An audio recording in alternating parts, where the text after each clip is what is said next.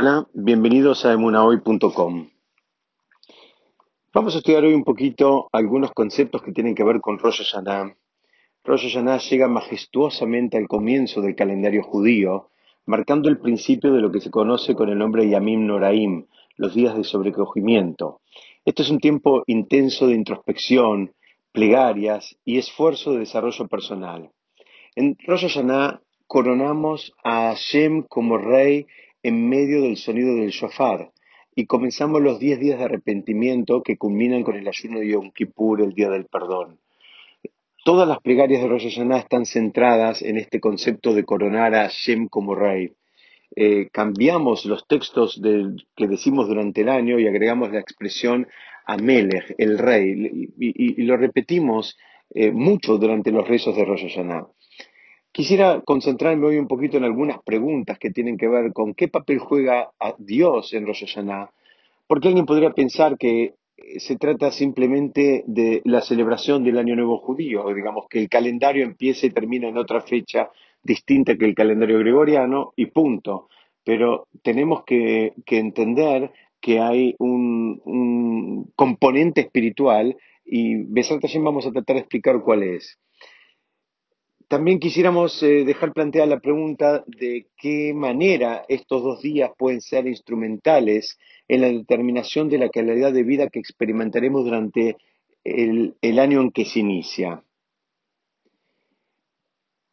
Otra pregunta clásica es, ¿qué es lo que califica Rosh Hashanah como el día del juicio? ¿De dónde viene esto que en Rosh Hashanah existe un juicio? ¿De dónde sale? ¿Cuál es el, sustento, digamos, eh, para, para para convencernos de que es un día donde existe juicio. ¿De dónde viene este principio de, del juicio? Entonces, para entender todas estas preguntas y tratar de empezar a responderlas, vamos a, resumir un poquitito que el, tema central de Rosh Hashanah es, como decíamos, coronar a Dios como rey del, del universo. Pero para poder hacerlo es necesario tomar conciencia sobre la realidad de la existencia de Dios y lo que eso significa para nosotros. En Rosh Hashanah coronamos a Dios como Rey y reconocemos que cada uno tiene una misión personal dentro de su reinado y que somos considerados responsables por dicha misión. Este es un primer concepto sumamente importante. No todos vinimos al mundo a hacer lo mismo. No todos vinimos al mundo a, alcanzar los mismos logros. No todos tenemos los mismos desafíos. Lamentablemente, y, digamos, eh, a partir de la educación secular y de los incentivos del mundo eh, material, por llamarlo de una manera, parecería que todos vinimos a este mundo a ser millonarios, que la única misión que tenemos todos es tener una cuenta bancaria con eh, muchos ceros. Bueno, la realidad de las cosas es que parte del trabajo de Rosh Hashanah es entender que cada uno tiene una misión en esto que podemos llamar de alguna manera el ejército de Hashem, el ejército de Dios, y que esa misión es eh, absolutamente eh, eh, singular para cada uno de nosotros y que cada uno tiene, decíamos, eh, una misión y, es irreemplazable. Eso es una, parte fundamental del, trabajo que tenemos que hacer en Rosh y de la conciencia que tenemos que tener nosotros del lugar que nos corresponde. En el Maxor de Rosh Hashanah decimos Ayom Arat Olam, eh, hoy es el día de la creación del mundo. También es eh, eh, llamado el día del comienzo de la tarea de Hashem. Me gustaría detenerme un minutito para explicar cómo, cuál es la relación entre Rosh Hashanah y la creación del mundo. Para eso nos podemos apoyar en el, en el Talmud, en el Talmud Babli y también en el Midrash Rabbah, donde nos dejan bien claros que en realidad el, esquema sería el siguiente. El primer día de los seis días de la creación, tal cual como está descrito en el Génesis, en el libro Breshit, fue el 25 del mes de Elul, o sea, seis días antes de Rosh Hashanah. Ahí empezó todo el proceso de creación que está descrito en el libro de Génesis, llegando ese proceso de creación a su punto culmine en el sexto día con la creación del hombre. Y ahí es cuando aparece Rosh Hashanah. Entonces, Rosh Hashanah coincide con la creación del hombre. Si bien decimos en el Maxor que coincide con la creación del mundo, debemos entender que eso se refiere a que en tanto y en cuanto en el día eh, de Rosh Hashanah fue creado el hombre, que es la, creación más elevada eh, de todo ese proceso creativo, entonces se describe ese momento como la, creación del mundo, porque un mundo sin el hombre no tendría razón de ser para el plan divino. Pero eh, es importante que tengamos claro que el proceso creativo en realidad empezó un, unos días antes, en exactamente el día 25 de Lul. El Midrash, les comentaba antes, eh, describe cuáles fueron las actividades eh, y los procesos que ocurrieron durante las primeras horas de la creación. Y permítanme compartirlo con ustedes. Dice así, la idea de crear al hombre entró en la mente de Hashem en la primera hora. En la segunda hora, Hashem se aconsejó con sus ángeles ministeriales. En la tercera hora, juntó la tierra para formar a Adán. Sabemos que Adán, el Adán Arishon fue formado con tierra de los eh, cuatro puntos cardinales del, planeta. En la cuarta hora lo amasó. En la quinta hora le dio forma. En la sexta hora lo convirtió en un cuerpo sin vida. En la séptima le insufló un alma. En la octava lo colocó en el jardín del Edén, junto con Javá. En la novena se le ordenó que no comiera del árbol del conocimiento. En la décima hora él pecó en la decimoprimer hora fue juzgado y en la duodécima fue perdonado. Rosh Hashanah es inherentemente un día de juicio. Ahora empezamos a entender por qué este concepto de juicio, de dónde viene este concepto de juicio. Simplemente porque Adán y Javá fueron juzgados ese día. Por un lado, ellos fueron castigados, pero también fueron perdonados y fue un juicio con mucha misericordia.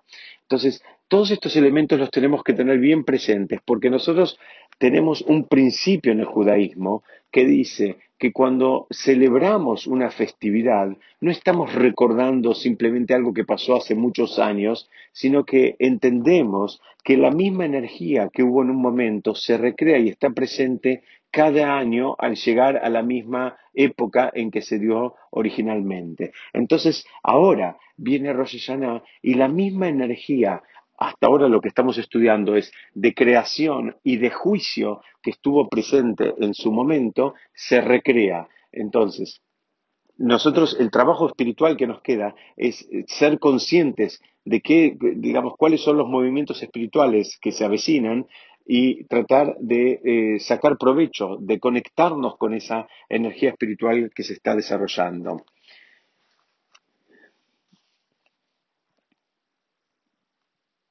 Hay una historia que involucra al primer rebe de Lubavitch, el Rab Shneur Salman de Liadim, cuando él estuvo, en un momento estuvo preso a partir de una acusación falsa que se le había hecho, y el carcelero lo, desafió en un momento.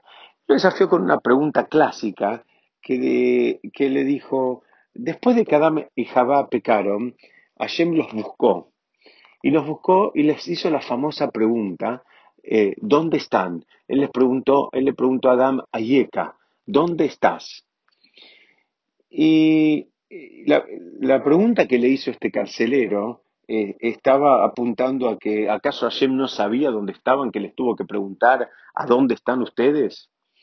Para eso hay muchas respuestas, hay respuestas clásicas, es una pregunta clásica, la verdad que ese carcelero no fue muy original en su, en su pregunta. Sabemos la respuesta clásica, que fue una pregunta como para invitar al diálogo, para invitar a, para abrir la comunicación, pero eh, el, el, primer rebe de Lubavitch le contestó de una manera que para lo que estamos estudiando hoy nos sirve y creo que mucho.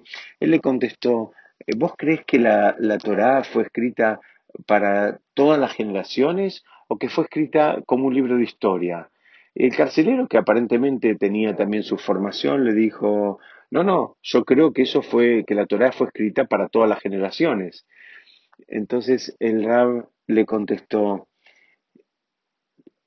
Hashem no le estaba hablando necesariamente o exclusivamente a Adán y Jabá, Hashem nos está hablando a cada uno de nosotros, porque esa pregunta que se hizo en ese momento, en el momento de la creación del mundo, en el primer día de la creación del hombre, que como explicamos recién, al poco tiempo, a las pocas horas, él se había transgredido. Y esa pregunta que hizo Hashem ese primer día se vuelve a hacer, es una pregunta que vuelve a bajar cada año y año en el, en el día de Rosh Hashanah y nos preguntan a cada uno de nosotros, Ayeka, ¿dónde estás? ¿Qué es lo que hiciste?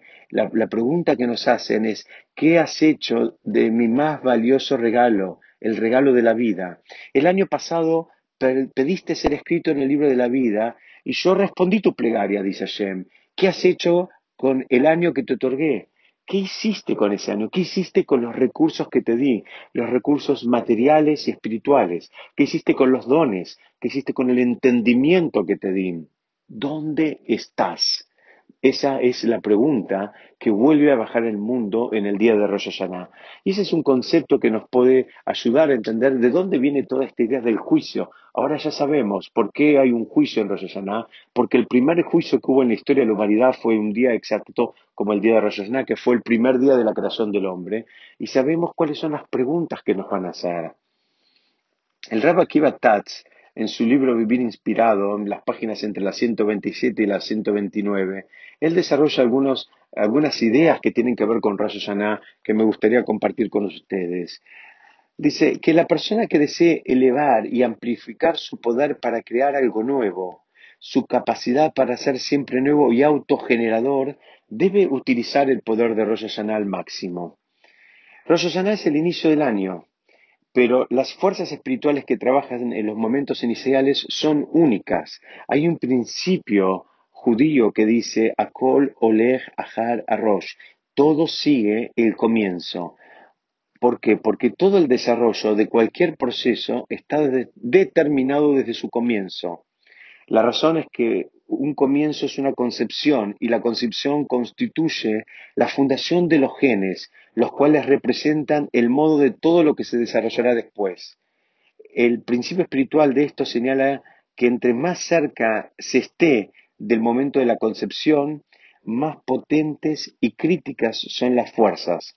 Por ejemplo, una herida en el cuerpo humano no es algo significativo para un adulto, pero en un feto durante su etapa de desarrollo es mucho más sensible a algo así.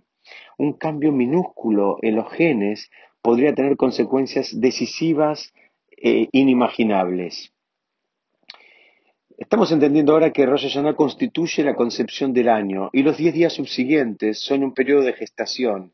Esta es la razón por la cual estos días son días más decisivos, son días, digamos, tan decisivos para el resto del año. Tienen implicancia. No es simplemente el comienzo de un año, no es que ahí empieza el calendario. Es un día que tiene una impronta que, que las consecuencias, eh, digamos, las vamos a ver en el transcurso de todo el año.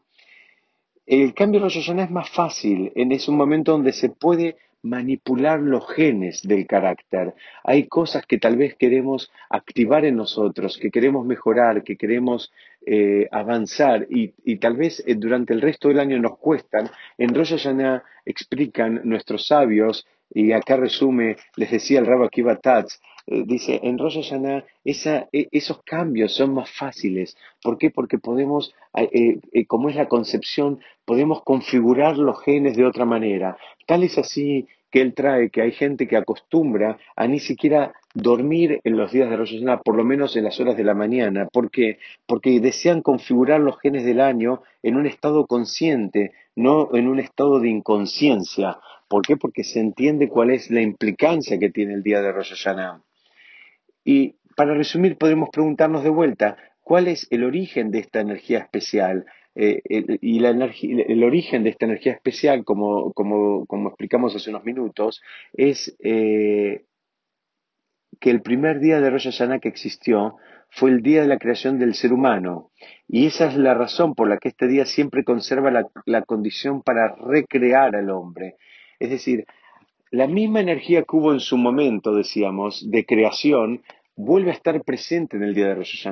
Por eso en el día de Rosh la persona puede digamos, pedir, puede rezar por cosas que inclusive, digamos, a priori, él siente que no tiene las condiciones, que no tiene chances, que no tiene posibilidades de lograrlas. Rosh es un día donde uno puede aspirar a saltos cualitativos profundos, aún, insisto, eh, en condiciones que puedan parecer como este, inalcanzables. ¿Por qué? Porque hay una misma energía de creación y, cuando empieza una creación empieza una etapa nueva y cuando empieza una etapa nueva todo es posible. ¿Por qué? Porque no es una etapa nueva, eh, digamos, en términos humanos, es una etapa nueva en términos espirituales. La misma energía que Hashem bajó al mundo baja en ese mismo, en ese mismo día cada año cuando llega la fecha de Rosh. Y este sería, digamos, un poquitito el, el, concepto que quería compartir con ustedes, por lo menos como una introducción. también vamos a grabar otros audios que tengan que ver con todo lo que está pasando espiritualmente en el día de Rosh. Para concluir, me, me gustaría dejar en claro por qué, o contestar la famosa pregunta, ¿por qué este juicio de Rosh Hashanah tiene lugar en el primer día del año y no en el último día del año. Muchas personas podrían decir, ¿por qué no nos juzgan por resultados? Si nos juzgaran por resultados, como está tan de moda en las empresas, nos deberían juzgar el último día del año y decir, a ver, ¿qué es lo que hiciste con todo el año que te di y te voy a juzgar? Acá aparentemente es al revés, nos juzgan el primer día del año cuando todo está todavía por verse, por desarrollarse eh, explica a nuestros sabios que a pesar de que Dios juzga nuestros actos pasados, el juicio es el primer día del año, no el último, porque su propósito es determinar qué papel tendremos en el futuro. Rosh Hashanah es el día en el cual Hashem determina las condiciones de nuestras vidas para el año que comienza. Siendo la cabeza del año, todo tiene sus raíces allí. Hashem está determinando a ver cómo va a armar su esquema, cómo, cómo, cómo va a funcionar su ejército en este, en este, mundo. Sin embargo, Dios puede efectuar reajustes en la, designación de recursos que determina Rosh Hashanah de acuerdo al comportamiento de la persona a lo largo del año. Pueden, eh, sí, pueden, digamos, esto es una esperanza, pueden haber ajustes. A partir de las plegarias y de los buenos actos, la persona puede, eh, digamos, eh, las dos cosas en realidad, funciona para los dos lados. la persona durante el año, con sus buenas acciones, puede ajustar positivamente el juicio de Rosh Hashanah y Hashem Shalom con sus malas acciones puede ajustar negativamente el juicio de Rosh Hashanah. Pero, digamos, como un resumen, podemos entender que el día del juicio tiene eh, origen en el primer juicio que se dio en la historia de la humanidad que tenemos una esperanza agradable, que fue un juicio compasivo en ese primer momento. Entonces, en, cada año, cuando vuelve esa misma energía en el día de Rosh es ese mismo juicio compasivo el que vamos a tener que enfrentar. Y por último, eh, el, saber que hay una misma energía creadora eh, que la que hubo en su momento, presente en estos dos días de Rosh Hashanah y nuestro trabajo es entender cómo funciona todo este esquema y tratar de subirnos a esta energía para conectarnos y aprovechar eh, proponiéndonos objetivos espiritualmente elevados para el año que se inicia. Quiera Hashem que todos tengamos eh, digamos, las respuestas positivas a nuestros pedidos y seamos inscritos en el libro de la vida. Besrat Hashem, seguiremos estudiando en el próximo encuentro. Muchas gracias.